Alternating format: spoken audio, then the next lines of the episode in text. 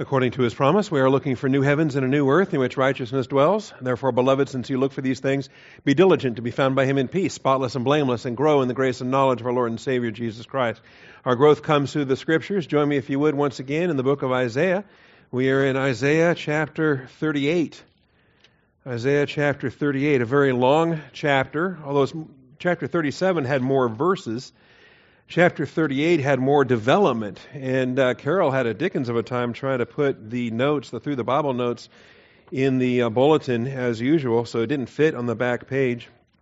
She had to put a uh, she had to put an insert in the uh, in the bulletin.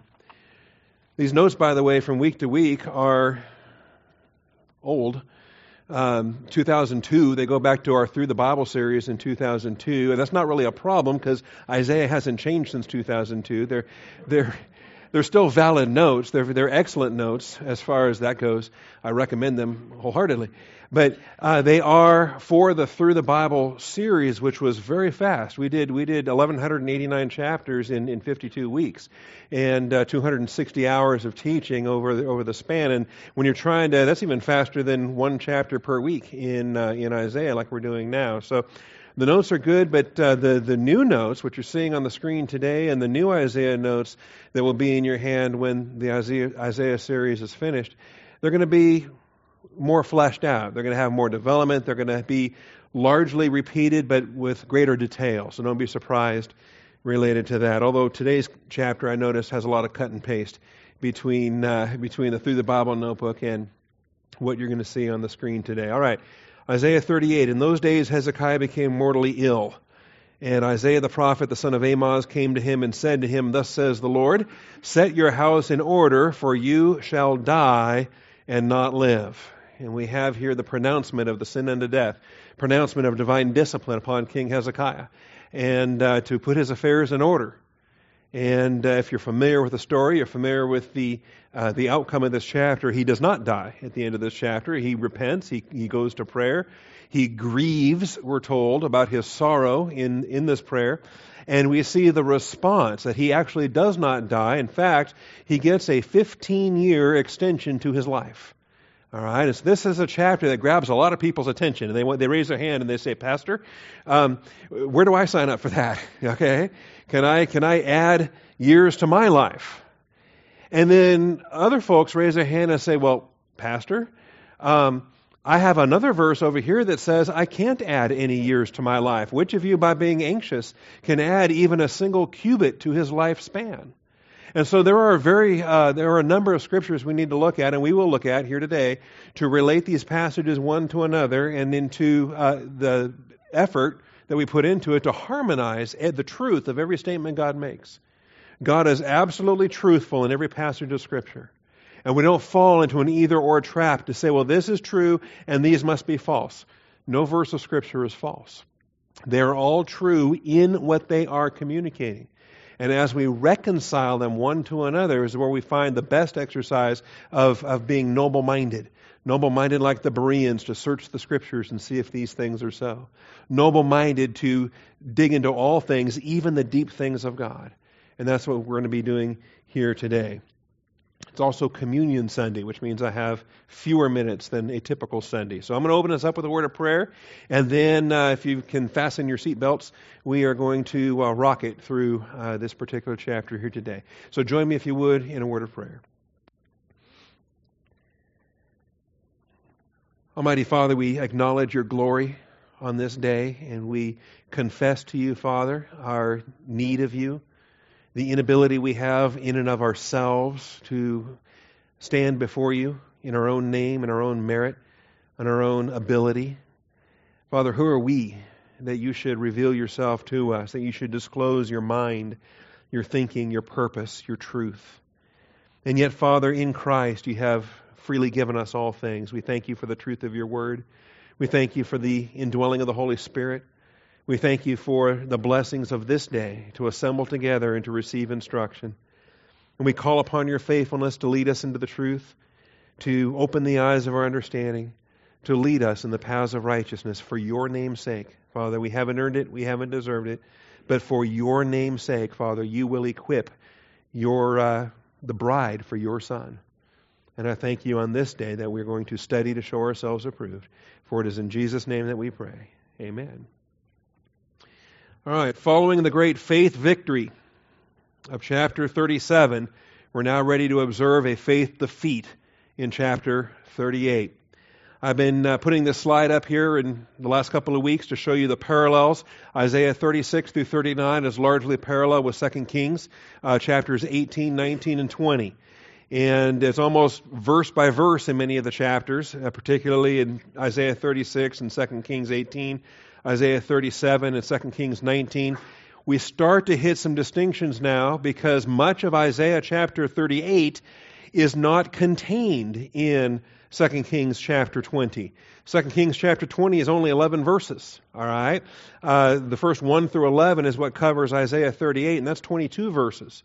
And the reason being, as we'll see here this morning, is Isaiah composes a song.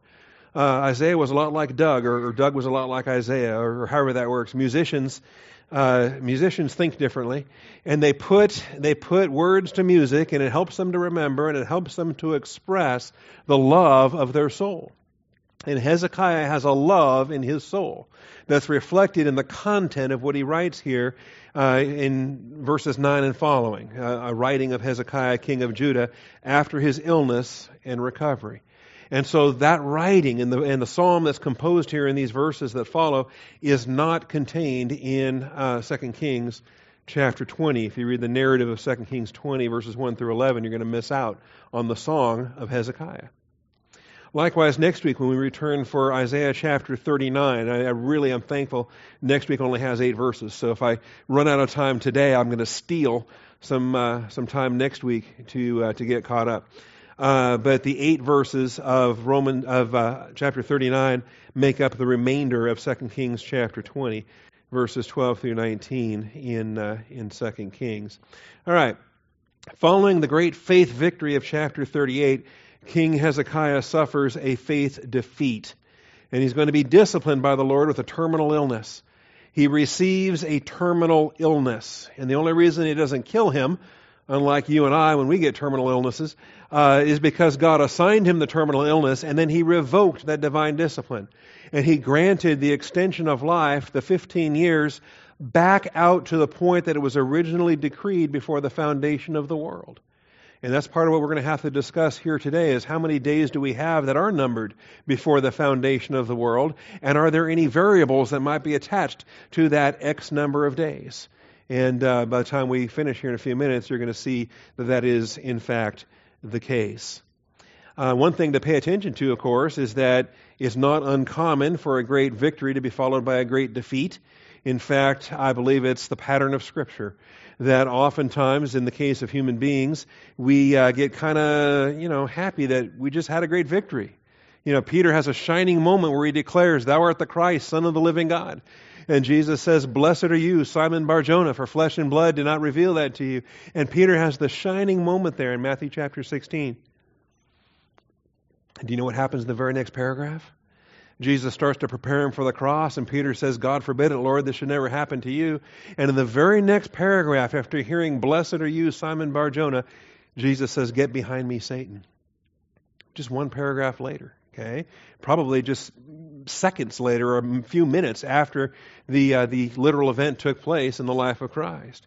So we have great victories followed by great defeats. Abraham had great victories and then great defeats. David had great victories and then great defeats. Why was Goliath such a great victory and Bathsheba was such a great defeat? You think, well, David should have learned from his great victories and done better later on. That's not always the case. Sometimes we get complacent in our victories. Sometimes we get prideful in our victories, claiming that they were maybe ours instead of God's. And the next thing we know, pride is setting us up for the fall, as pride does precede a fall. This is in the case here with King Hezekiah. He was a great king. From beginning to end, he was a great king. The end was not as much. Okay? A couple of items that will detract from his overall legacy, and they happen at the end of his life. Next week is the worst of all, when he betrays his uh, nation to the Babylonians. And uh, we'll discuss that in chapter 39. Now, the verses are a little bit out of order.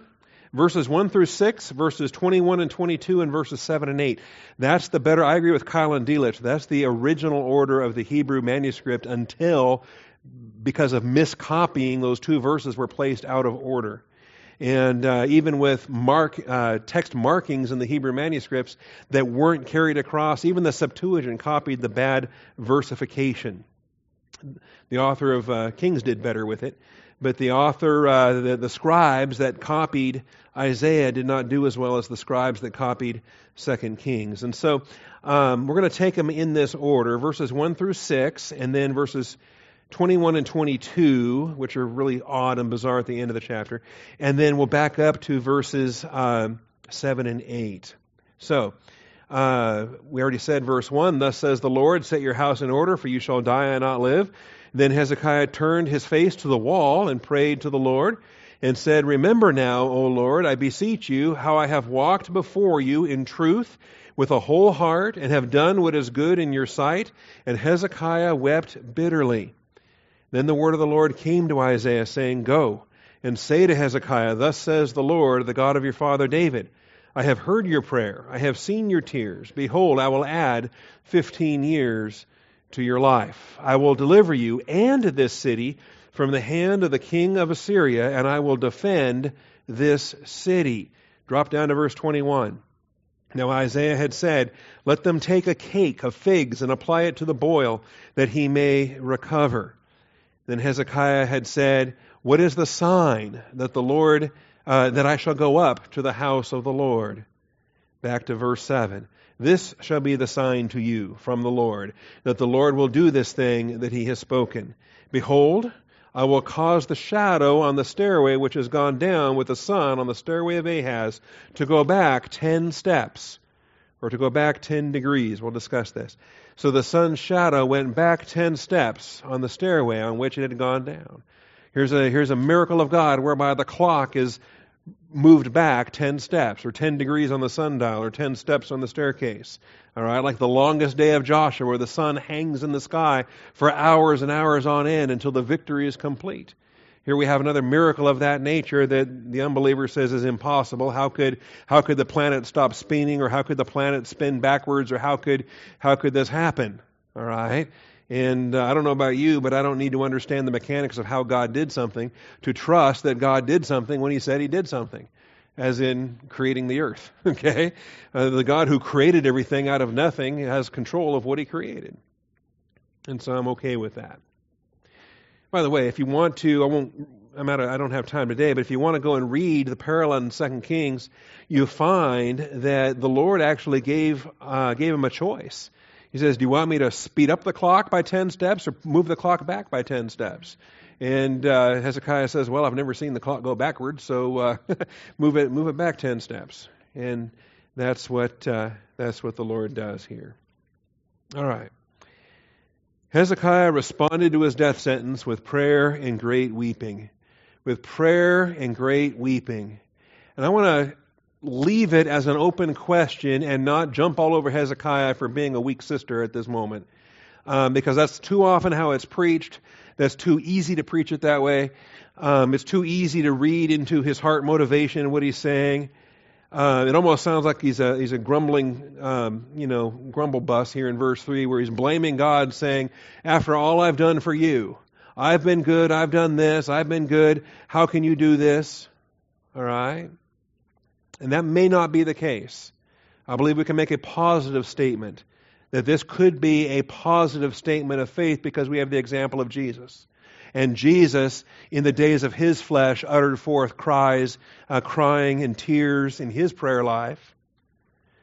So this is not necessarily a failure on Hezekiah's part. Hebrews 5, keep going to Hebrews today. Last hour I spent most of the Galatians class in Hebrews. This hour I'm back in Hebrews again.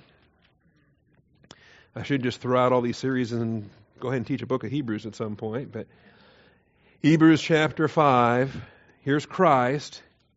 Are we going to start assigning him a weak sister moment? Are we going to assign carnality to him? Or say he's, uh, he's boo-hoo crying here and blaming God for something unfair? I don't think that's the case.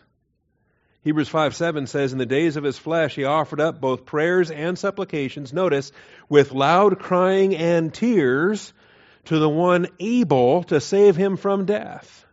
Now, notice, He's praying to the one able to save him from death, but the one who won't save him from death because God the Father is sending him to his death. If he doesn't die on the cross, we don't get saved. But he's praying to the one able to save him. You ever pray to the one able to give you something, and then are you thankful when he doesn't give it to you? He's able to give it to you, but in his wisdom, he chose not to. Whatever it was you're asking for is not what you needed, because no good thing does he withhold from those who walk uprightly. Right? He, he gives this from the Father of lights, with whom there's no variation or shadow of turning. Every good thing, every perfect gift bestowed comes down from above. So if he doesn't give it to you, it's not a good thing. It's not a perfect gift. You don't need it. You don't want it. Stop wanting it if he's not giving it to you. But he offered with loud crying and tears to the one able to save him from death and he was heard because of his piety. Hezekiah was heard. Why do you think Hezekiah was heard? Do we think it's a weak sister prayer? He's blaming God. He's griping and moaning. Well, I've been good. I've been good. You can't do this to me. And God says, Oh, all right. You're right. I forgot. You were really a good king. Okay, I'll let you live 15 more years. I don't believe that's the case at all. It's much bigger than that. I think Hezekiah had the capacity to appreciate that.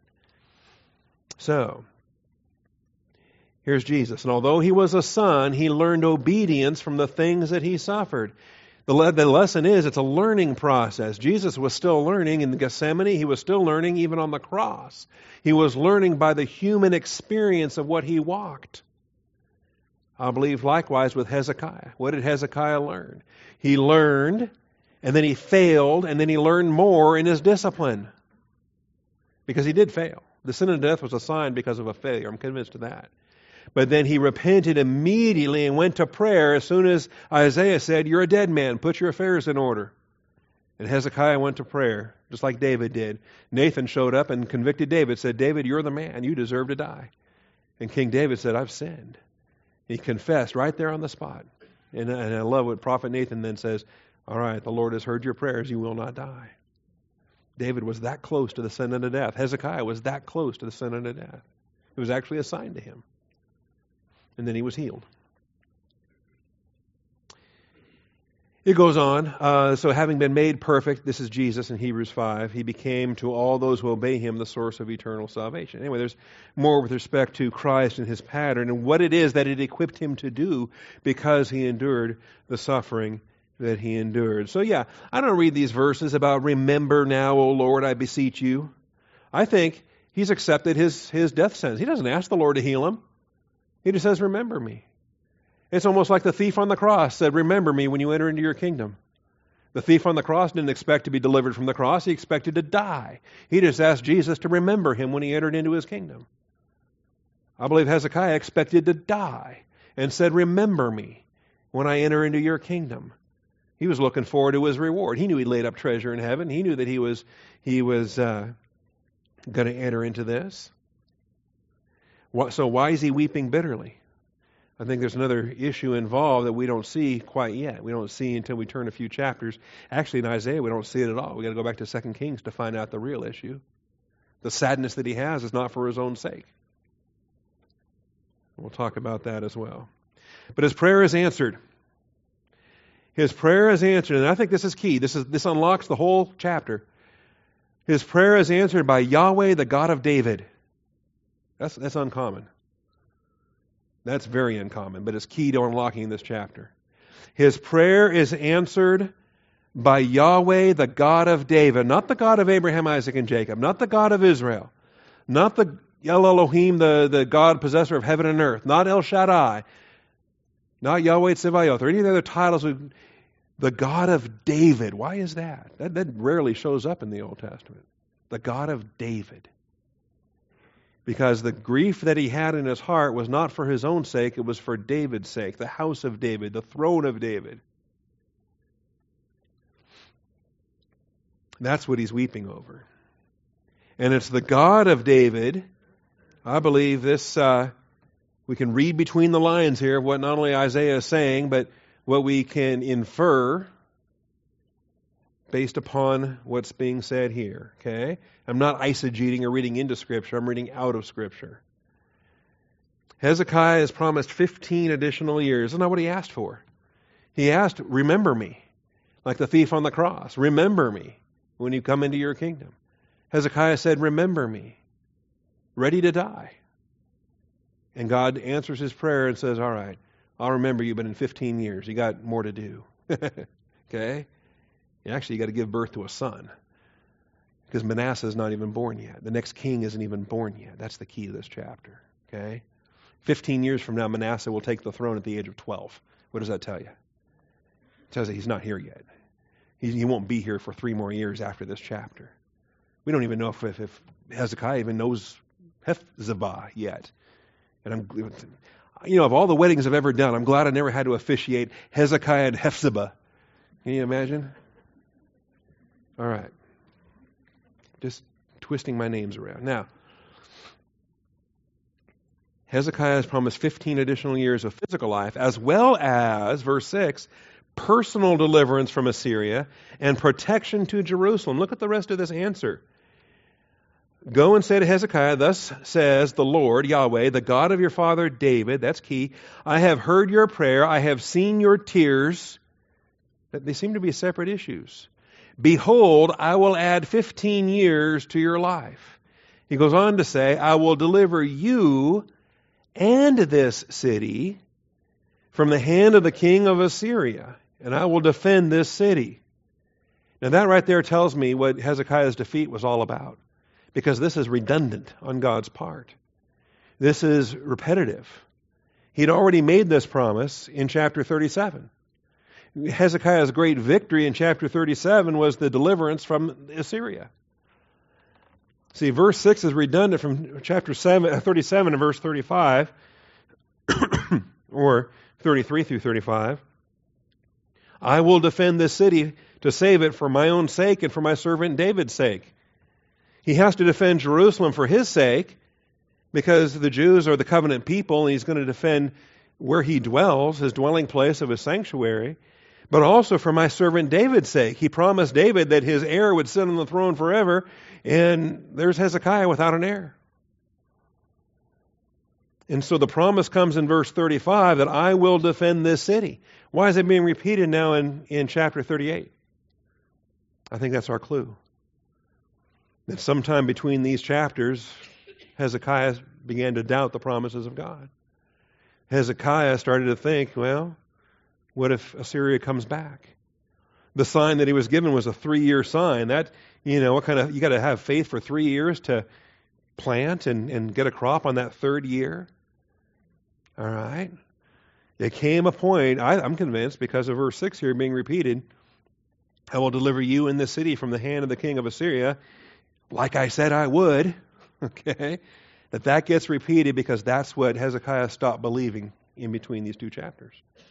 And his lack of faith led God to step in and say, Oh, you don't trust me, huh? Fine. You're a dead man. Put your affairs in order. And sometimes we got to be we got to stare death right in the face before we get serious about our Christian walk. Why is that? Why do some Christians don't get serious about their walk until their life's a wreck? You ever think about that? Anyway, these are some of the dynamics of what I think is taking place. The miracle sign was given as evidence that the Lord will do what man cannot do. okay? Man cannot add one cubit to his lifespan, but God can. God can. And uh, to prove that, he'll go ahead and move the clock back 10 steps. Now, if this could have been a sundial, like the Babylonians had sundials, it could have actually been vertical. I think it's the language of stairway is probably the best way to translate this. But it was still it was a stairway that used that was used as a sundial related to how the shadows would creep down the steps and how they mark time. So here's a miracle sign that's given. God does what man cannot do. It's a good reminder. God does what man cannot do. You know, the God that declared you righteous and gave you eternal life, isn't that enough? what can he not do? Why do we grow so weak that God can uh, handle, handle my employment issues? My financial issues, my health issues, whatever, my marriage issues, or my children issues, or whatever. Okay? What can God not do? Look what He's already done. The Creator God of the universe who took a sinner and provided eternal life. Are you kidding me? What can he not do? Now, I, I enjoy this the stairway of Ahaz. Here's the sign the stairway of Ahaz. Remember how that, that conduit was so significant? The conduit by the, the upper pool? Think about this stairway. Who was Ahaz, right? Ahaz was Hezekiah's father. Ahaz was the previous king. Ahaz was the knucklehead that wouldn't ask for a sign, even though he was commanded to ask for a sign. And he got all indignant, said, Oh, no, I'm not going to put the Lord my God to the test. I'm not going to ask for a sign. I find that interesting. All right. The stairway of Ahaz is quite ironic, since it was Hezekiah's father who was disobedient and who would not ask for a sign. And if you were with us, I realize that many folks were not with us 31 weeks ago in chapter 7, plus a couple of extra weeks for the Ukraine trip. Um, way back in chapter 7, there was a king named Ahaz who wouldn't ask for a sign. And so Isaiah kind of said, okay, fine. If you won't ask for a sign, I'll give you a sign. A virgin shall conceive and bear a son. You like that? How's that for a sign? And we get the virgin birth prophecy of Jesus Christ because Ahaz the knucklehead wouldn't obey God and ask for a sign. Even though he was told, ask for whatever sign you want, make it as high as heaven or deep as Sheol. Ask for anything. He could have asked for anything. And he didn't. So Isaiah gave him the virgin birth prophecy. And I find that interesting. And now here's this staircase that was built. It's named after the guy. And his son is now king. Hezekiah is now king, the son of Ahaz. And that's the mechanism the Lord said, oh, I'm going to show you now. We're going to move this shadow back 10 steps. We're going to roll back the clock and give you 15 extra years. Understand, man cannot lengthen the extent of our determined lifespan. It's a fruitless endeavor, but it doesn't stop a whole lot of people from trying to find mechanisms to provide artificial physical life. Job 14:5, Psalm 139 verse 16, Matthew 6:27, which of you by being anxious can add even a single cubit to his lifespan? And we accept this. God is sovereign. He has determined our days. He has determined our days. That's why when I went to uh, war and uh, everybody was all scared, oh, well, what if you don't come back? Or what if you die in, in, in Iraq and you don't come back? They were trying to tell us we should go get a quickie marriage so that my fiance could collect my life insurance. That, uh, well, that's a good reason to get married. Just, uh, we'll do that. But you know what? My days are numbered. And it doesn't matter if I'm on a battlefield in Iraq. It doesn't matter if I'm in a church in Austin, Texas. It doesn't matter if I'm in the safest place or what I think is the safest place in the world when my X number of days are up, my X number of days are up. And I believe that. And that's there is the appropriate doctrine of X number of days. But I think that's a limited understanding. We need to expand it to the Y number of days and the Z number of days. We need to understand the X, Y, and Z number of days that God has not only sovereignly determined, but also permissively either shortens or extends. Job 14:5 since his days are determined, the number of his months is with you, and his limits you have set so that he cannot pass. You can be the, the best marathon running, vegetarian, healthy, nutritious, whatever, and, or you could be the biggest pluckers eating, uh, careful. Now, I'm not mocking nutrition or health or exercise, don't get me wrong you have X number of days, and the, the final batch of those could be pretty ugly if you abuse your body. But understand what I'm saying. That God has set boundaries, and we can't go past them. He can, however, graciously extend them if He so chooses, and there are promises connected to that. Psalm 139, verse 16. It's interesting. So much of Hezekiah's writing here comes from David, comes from the Psalms. Here's a psalm of David's. Your eyes have seen my unformed substance. That is, when he was in the, in the womb, God knew him. You wove me in my mother's womb. You formed my inward parts. You wove me in my mother's womb. That's verse 13. Um, verse 16 Your eyes have seen my unformed substance. In your book all were written, the days that were ordained for me, when as yet there was not one of them. Before you have one day postpartum breathing God's good air, every single day has been determined in His plan. He can count the hairs on your head, He knows the days of your physical life. And of course, Jesus in the message there in Matthew chapter 6 seek first the kingdom of God and His righteousness. God knows you need to eat. God knows you need food. God knows you need covering. He's way ahead of you. He's making provision. Now, God can sovereignly lengthen the extent of our determined lifespan. He could also shorten it by means of the sin unto death. Okay? But He can lengthen it. Children, honor your father and mother. Is that not the first commandment with a promise? And what's the promise? You will live long. There is a lengthening of the lifespan, and it's not by itself either. Exodus 20, verse 12, Deuteronomy 6, verse 2, they're not alone. We've seen repeatedly in Proverbs divine blessings as an extension of life, length of days, it says. Proverbs 3 2 and 16, Proverbs 4 10, Proverbs 9 11, Proverbs ten twenty seven. So I recommend before you go vegan, you get doctrine. All right? And again, I'm not being mocking or dismissive or whatever. Do what you want to do. You got liberty in Christ to do whatever. Proverbs 3 2 and 16, Proverbs 4 10, Proverbs 9 11, Proverbs ten twenty seven. I'm going to assign that as homework in the interest of our diminished time on Communion Sunday. So, this is why I believe there's an X number of days, there's also a Y number of days, there's a Z number of days. And God is brilliant enough in His foreknowledge that He sees all of the conditional possibilities. What would your life have been like if you had done this, if you had done that, if you had done this other thing? All right? And God, in His wisdom, is smart enough to, uh, well, first of all, He keeps you alive long enough to get saved. How about that? Amen? all right? Keeps you alive long enough to get saved, and then he continues to sovereignly organize your circumstances and details.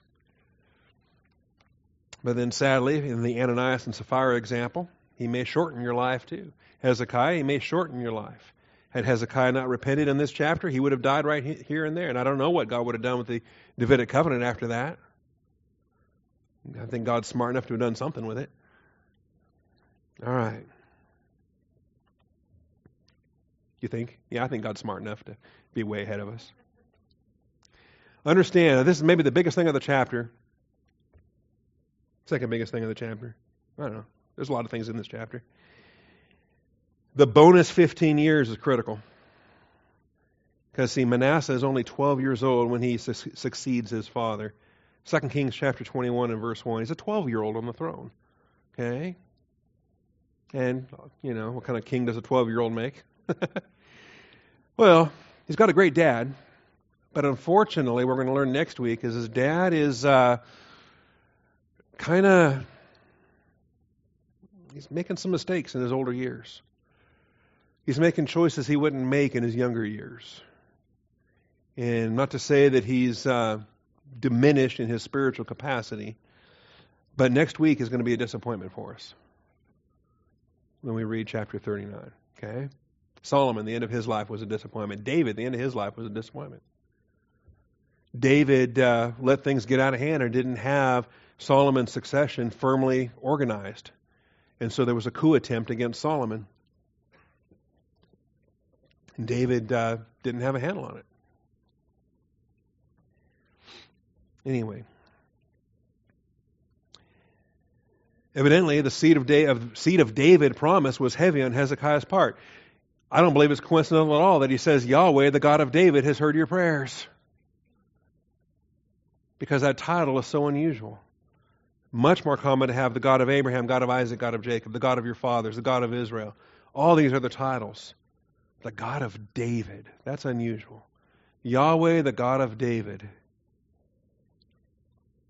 If this was evidently on his heart, then we can understand the, uh, the nature of the prayer. And we can go back and we can read on verse 3 and maybe understand more behind what he's saying there about um, walked before you in truth with a whole heart and done what is good in your sight.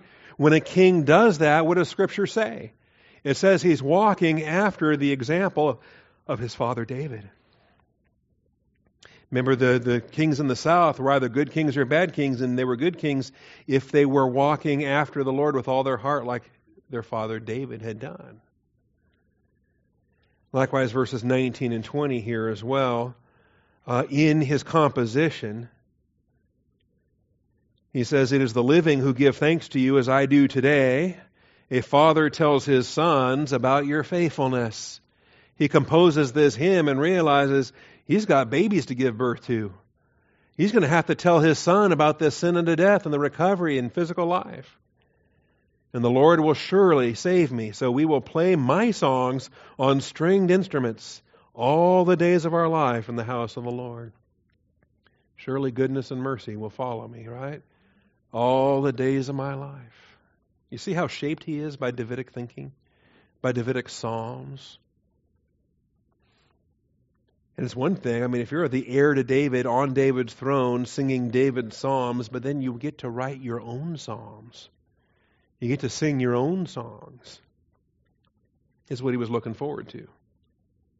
So evidently, the seed of David's promise was heavy on Hezekiah's heart. So many parallels in what he writes in the Psalm. Psalm 26, I think, can, uh, can be brought into focus here.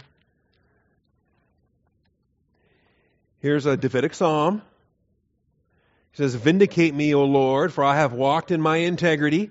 I have trusted in the Lord without wavering. Was, was this a weak sister moment for David? Was David boo-hooing and blaming God or saying it's not fair, I've been good? See, this is, I'm telling you, carnal humanity does this. We disagree. We lose our job and say, that's not right, God, I've been good. Wait a minute. What are you saying? God's not good? Examine me, O Lord, and try me. Test my mind and my heart, for your chesed, your loving kindness is before my eyes, and I have walked in your truth. Here's a Davidic psalm. And I think this is what shaped his prayer when he utters his prayer in 38 3. All right, so he gets these bonus years, and he gets, if he's not married yet, then he's, or maybe he is married, we don't know. Hephzibah is the mother. We don't even see her until 2 Kings 21 when Manasseh takes the throne. Now, let's talk about this song, the writing of Hezekiah, king of Judah, after his illness and recovery, verses 9 and following, basically 9 through 20, the rest of this chapter. King Hezekiah responded to God's grace by composing a written testimony. He composed a written testimony. I wish I was more of a writer. I don't write much. Maybe if I wrote more, I'd get better skilled at it and whatever else. But writing, poetry, writing set to music. This is uh, this is Hezekiah and his creativity. This is David in his creativity. This is a lot of folks and their creativity. God is the creator, and he has blessed humanity with most of us with creativity in some sort musical, artistic, dance, what, what have you. Find your realm of creativity because this is part of being in the image of God. And this is Hezekiah. Hezekiah is a writer, all right? Lee's a writer. I like Lee's writing. And a lot of you are very creative. Of course, Doug's a songwriter and different things there. So what's he going to do? He's going to write. What do I do? I go into the mine and study. I like to study. All right. Um, so I said, in the middle of my life, I am to enter the gates of Sheol. My days aren't up yet, but I'm leaving early. In the middle of my life. It's like, wow, class isn't even over yet, and the pastor just left the pulpit. What's he doing? In the middle of my life, I am to enter the gates of Sheol. I am to be deprived of the rest of my years. He knows he's under the sin of the death. And yet God forgave him and he recovered. So he composes this song this written testimony. We know he was a musician. Scripture records this. Second Chronicles 29:30. Hezekiah was a collector of David's and Asaph's psalms, and he organized the Levitical choirs for their singing. Scripture tells us this. In fact, in all likelihood, the reason why we have Psalms 1 through 150 in the order that we have them in is because of Hezekiah. Hezekiah collected the whole corpus, the whole body of David and Asaph and Solomon, whoever else wrote the Psalms, put them into the five books of Psalms that we have. Did you know that? 150 Psalms are organized into five books. Why are they in that order? Why are they collected in that way? Why are they put in that precise arrangement? How were they canonized in that order? We know how they were inspired by the Holy Spirit, how they were first written as individual psalms, but how were they then collected and collated and canonized to the Hebrew canon? I believe Hezekiah was the primary agent of doing that, along with Ezra later on after the captivity. Hezekiah was also a collector and compiler of Solomon's Proverbs. If you're with us on Wednesday mornings, we've already seen this in Proverbs. But you get to Proverbs 25, it's like the book starts all over again. Right? Proverbs 1 1 says the Proverbs of Solomon. How the book gets started here. The Proverbs of Solomon, the son of David, king of Israel. But then you go to Proverbs 25, and what does it say? It says, These also are Proverbs of Solomon, which the men of Hezekiah, king of Judah, transcribed. He oversaw the process of collecting Solomon's Proverbs that had not been canonized by Solomon, they were written by Solomon. But he collects them, he processes them, he edits them, he puts them together, he canonizes them under the Holy Spirit's leading, of course. We understand canonicity. These, are the, these also are Proverbs of Solomon, which the men of Hezekiah, king of Judah, transcribed. I believe Solomon died not knowing the fraction of his Proverbs that were going to end up in the canon.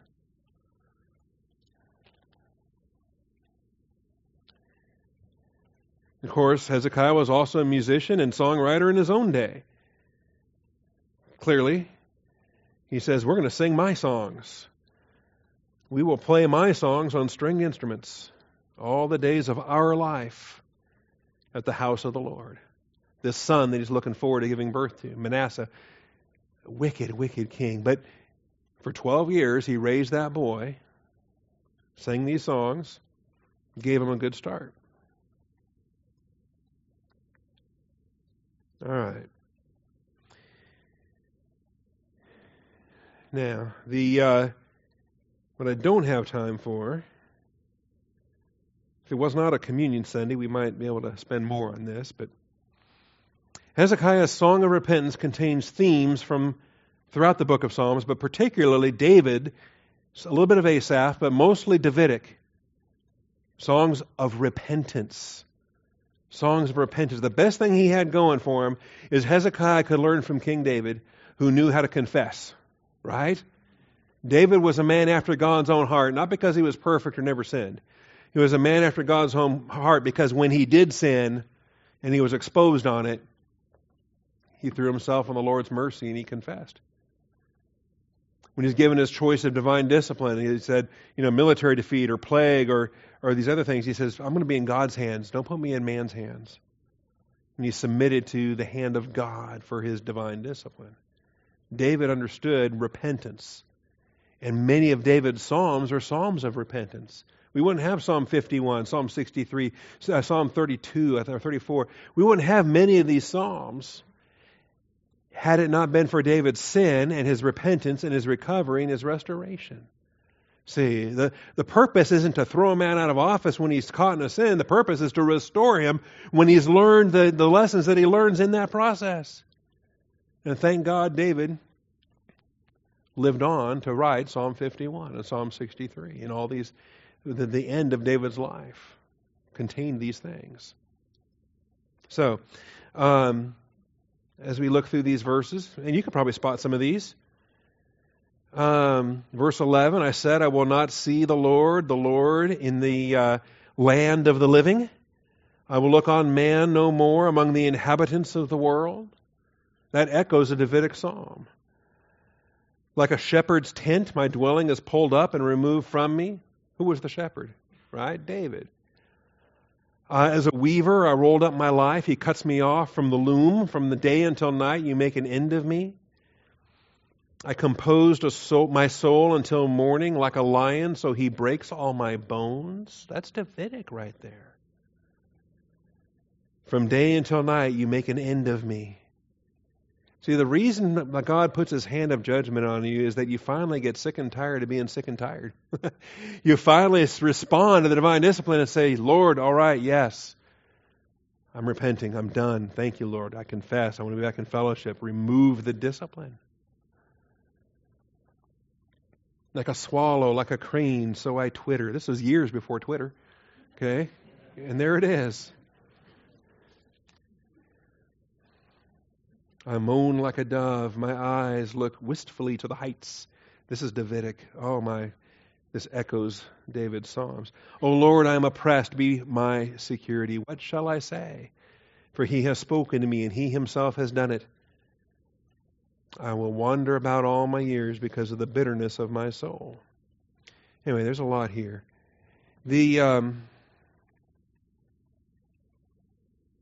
If you want this list, shoot me an email. I'll send it to you. If you don't want to wait until the publication of the Isaiah notes that are still 26 weeks away, 28 weeks away. So much of verse 16 comes out eight different times in Psalm 119. Now, that one was not Davidic, but that's Psalm 119. Psalmist like Hezekiah was affected by David's example. Psalm 32, Psalm 6, Psalm 30, Psalm 78, Psalm 102, Psalm 61, so many of these, Psalm 27, of course, Psalm 23, 6. Surely goodness and mercy. We will play, the Lord will surely save me. We will play my songs on stringed instruments all the days of our life at the house of the Lord. We will do this. Isn't that great? We will do this. He's composing this song. I think this is, this is powerful. Three years before Manasseh's born. He says, We're going to sing these songs. We're going to sing this song. And he does so three years before. Why, why was it three years before Manasseh got born? Well, three years was the sign he'd been given to promise him that Assyria is not coming back. Okay? God's not going to give him that son until he makes good on that three year promise. They're going to eat, they're going to eat, they're going to eat, and in three years they're going to have their crops restored, and they're going to have the normal agricultural process from then on. Assyria will not destroy Judah. That's not for another 150 years till Babylon comes along. Manasseh won't be born until three years. Oh, there's so much here. All right. And then, like I say, these verses are out of order. They make no sense after the song. Um, Isaiah had said, Let them take a cake of figs and apply it to the boil that he may recover. By the way, there's nothing wrong while you're praying to also seek medical care. Go ahead and do both. Anyway, this ends up being a, a, a procedure in addition to the prayer and the promise of the restoration. And uh, then what is the sign that I shall go up to the house of the Lord? Notice, not what is the sign that I'm going to live longer. What is the sign that I get to go worship? That I get to go worship. David asked the same thing. Restore me to the joy of my salvation, and I will go to the house of the Lord and worship. I will teach sinners in the way. Finally, sin is cast behind the back. Isn't that great? Look at verse 17. Lo, for my own welfare I had great bitterness. It is you who has kept my soul from the pit of nothingness. For you have cast all my sins behind your back. Have you found that you've placed your own sins front and center in front of your eyes? David said that in Psalm 51. He said, My iniquity is always before me. Because he was unrepentant and he hadn't confessed. Until you're restored to fellowship, your sin is front and center right in front of you. But when you confess your sins, He's faithful and just to forgive us our sins, to cleanse us from all unrighteousness. And then it's not right in your face all the time. Then you can just chuck it over your shoulder because God did that. It's cast not just behind your back, it's cast behind His back. He doesn't want to look at that anymore. Why does He want to look at that? Whatever sin that was, He already put it on His Son. That sin was on His Son on Friday, April 3rd, 33 AD. God didn't want to look at that ever again. And so this is part of all the collection of verses. I love these, and I've, I've shared these with you many, many times. They're cast behind his back. How far are they cast? As far as the east is from the west. That's pretty far, isn't it? That's Psalm 103, verse 12. He has removed our iniquity from us as far as the east is from the west. Not only that, but he sealed them up in a bag, according to Job 14, 17. If they're sealed in a bag, how are you going to get them back out again to look at them? God sealed them up in a bag and he threw them behind his back. As far as the east is from the west, how do you get that far? And then cast into the depths of the sea. Micah 7:19. You probably maybe didn't know that. When Jacob singing down deep in the sea, okay? It's Micah 7:19.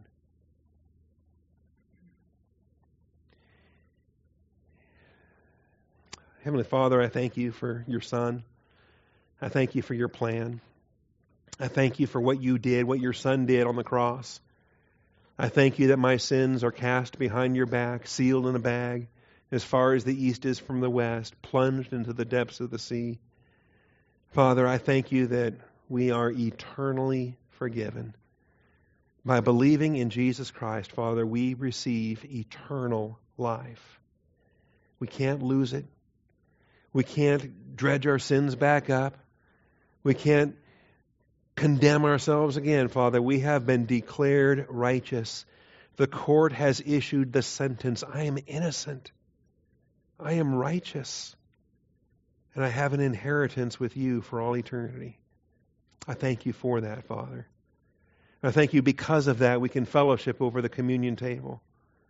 Because of what he accomplished in his sinless perfection and in the priestly service of his spiritual death on the cross. That Father, he entered into the heavenly holy of holies. He represent he didn't have to sacrifice first for himself and then for the sins of the people. He was the lamb spotless and blameless. He interceded on our behalf. And I thank you for his work before you. I thank you, Father, that my sins were imputed to his account and his righteousness is now imputed to my account. As we come to the communion table today, Father, I'm just so thankful for what we have received in Christ, what we're looking forward to in the coming kingdom. This is a memorial, it's also a proclamation. We proclaim the Lord's death until he comes. Father, I ask as we partake of, of communion today that we would be um, intimate, that we would be mindful of who you are and who your son is and what you achieved, what he achieved. That we would not just simply mindlessly go through a ritual and impatiently hurry to get it over with, but that, Father, you would draw us nearer. Draw us nearer, Father. And I thank you in Jesus Christ's most precious and holy name. Amen.